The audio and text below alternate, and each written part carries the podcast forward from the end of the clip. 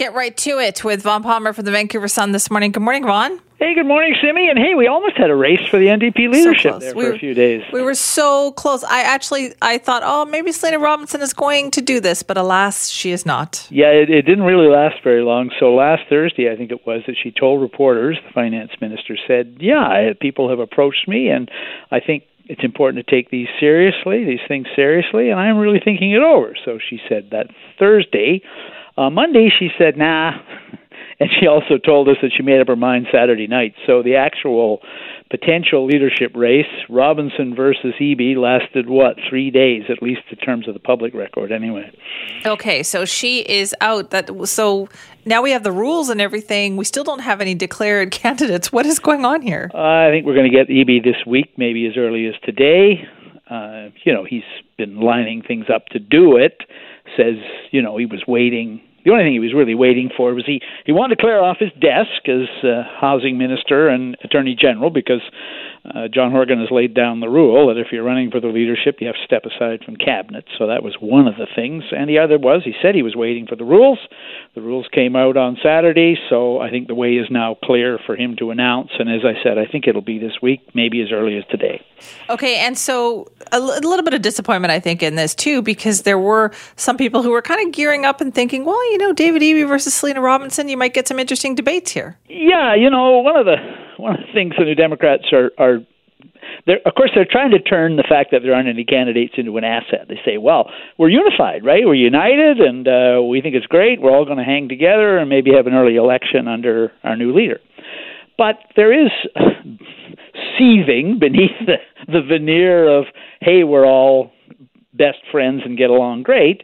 There are some actual rivalries and disagreements in the government. One of the big ones is David Eby and Selina Robinson. So part of the issue there is that she was housing minister and he followed her as housing minister after she became finance minister and they've taken a very different approach to the housing file so you know that that's one of the things uh, disagreement it's not the only one but that's a big one yeah, so, that that is a big one there too. Like you could really see the difference because actually it's been hinted at too, right? With the change of the board too at at, at BC Housing. Yeah, I mean the the really dramatic one was the uh, the ouster of the board of BC Housing by David Eby on July the eighth. So the backstory on that is that there was an independent review of BC Housing, which is the big crown corporation that provides British Columbia with social housing, and the New Democrats dramatically expanded it.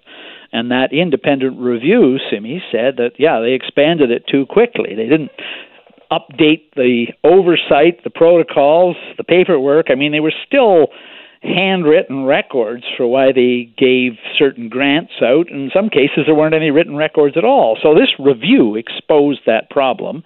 Eby released the review quietly to minimize the embarrassment to the government. He did that on the eve of the Canada Day long weekend, and then at 6:30 on a Friday afternoon the following week, July the 8th, he basically fired the board.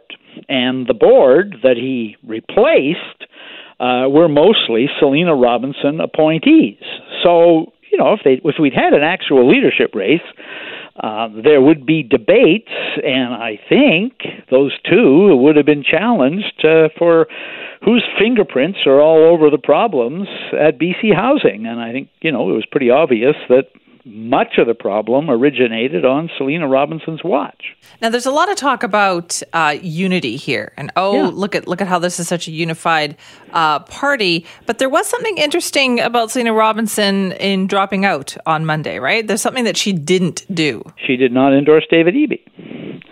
So when Ravi Kahlon dropped out and he was thought to be the second place uh, candidate in the leadership race, he not only dropped out and said it's not the right time for me and my family, but he endorsed David Eby at a time when David Eby wasn't even, you know, announced candidate. And he said this is in the name of party unity.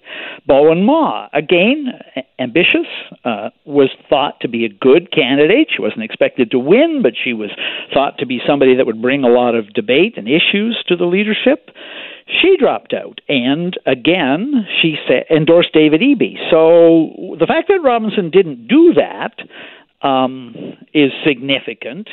And I would suggest it's not just because of the different approach on the housing file. It, it goes back, the only clue we have to this is a cabinet order that John Horgan signed back on February the 25th. The Premier himself signed the order, and the order removed David Eby from Treasury Board. That's the committee in the cabinet that oversees the budget. You don't get funding for your program in BC unless it's approved by Treasury Board. And it is very unusual to see somebody removed from that committee. The backstory at the time, Simi, was we'd all heard rumors that Robinson and Eby, both on the committee, Robinson's the finance minister, she chairs it, were not seeing eye to eye. They were clashing. And of course, the New Democrats denied all, oh, no, no, you know, every, we're all friends. Well, then this cabinet order comes out. Why is the premier removing David Eby from Treasury Board? Officially, the public explanation didn't hold water. Oh, we're trying to reduce Eby's workload. You know, the only person in the government that's more of a workaholic than David Eby is Adrian Dix, right? He didn't need a reduction in his workload. So the unofficial explanation is that it was either him or replace the finance minister. It just wasn't going well on Treasury Board on the committee. So, you know, uh, look, it's not surprising in a government which has to make dozens of big decisions and faces huge challenges all new Democrats are not going to see eye to eye. But one of the biggest dividing lines in the government over the last 18 months has been between David Eby and Selina Robinson. So interesting. But, you know, in terms of what this is starting to look like here, Ron, is that there's only going to be one candidate for this. Yeah, I think so. Uh, have we ever seen anything like, in your memory, when you talk about a leadership race that is resulting in the person being the premier, when have we ever seen what is virtually a coronation? Yeah, that's the difference here. So the New Democrats have acclaimed people as leader before. They've done it in opposition. Dave Barrett was acclaimed as leader way back in what 1970. Mike Harcourt was acclaimed as leader, no opponents, back in 1987. And John Horgan was acclaimed as leader in 2014. But the difference, Simeon, and you pointed it out, is those were all opposition jobs. I mean, being opposition leader is a thankless thing, and it's very high risk and there's no guarantee that if even if you do the job well, you become premier. Although all three of those acclaimed leaders did become premier, but now to to see the job acclaimed, you win this thing, you're going to be premier.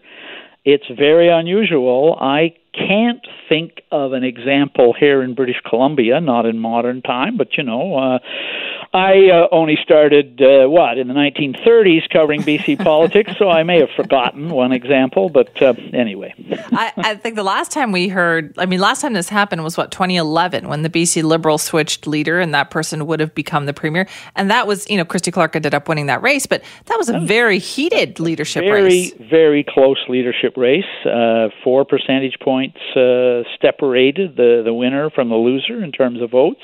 Loser, of course, was Kevin Falcon who's now the leader of the party. New Democrats had a leadership in opposition, a leadership race at that time, roughly the same time, almost the same week.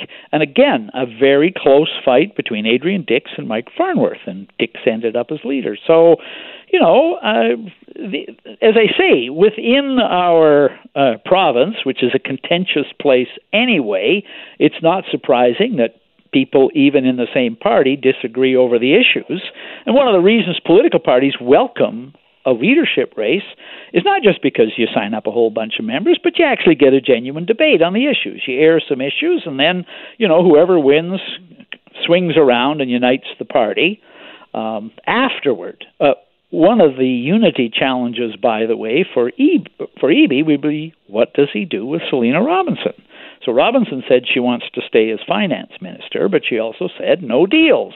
She has no agreement from anybody, i.e., David Eby, that she remains as finance minister. Well, you know, the leadership vote is December. I don't think you'd change the finance minister in advance of the budget, which is coming down in February, but in the long run, uh, you know, Christy Clark reached out to Kevin Falcon when she beat him and uh, made him finance minister and deputy premier And I think that's the sort of thing we also expect in political parties. The the generosity has to come from the winner.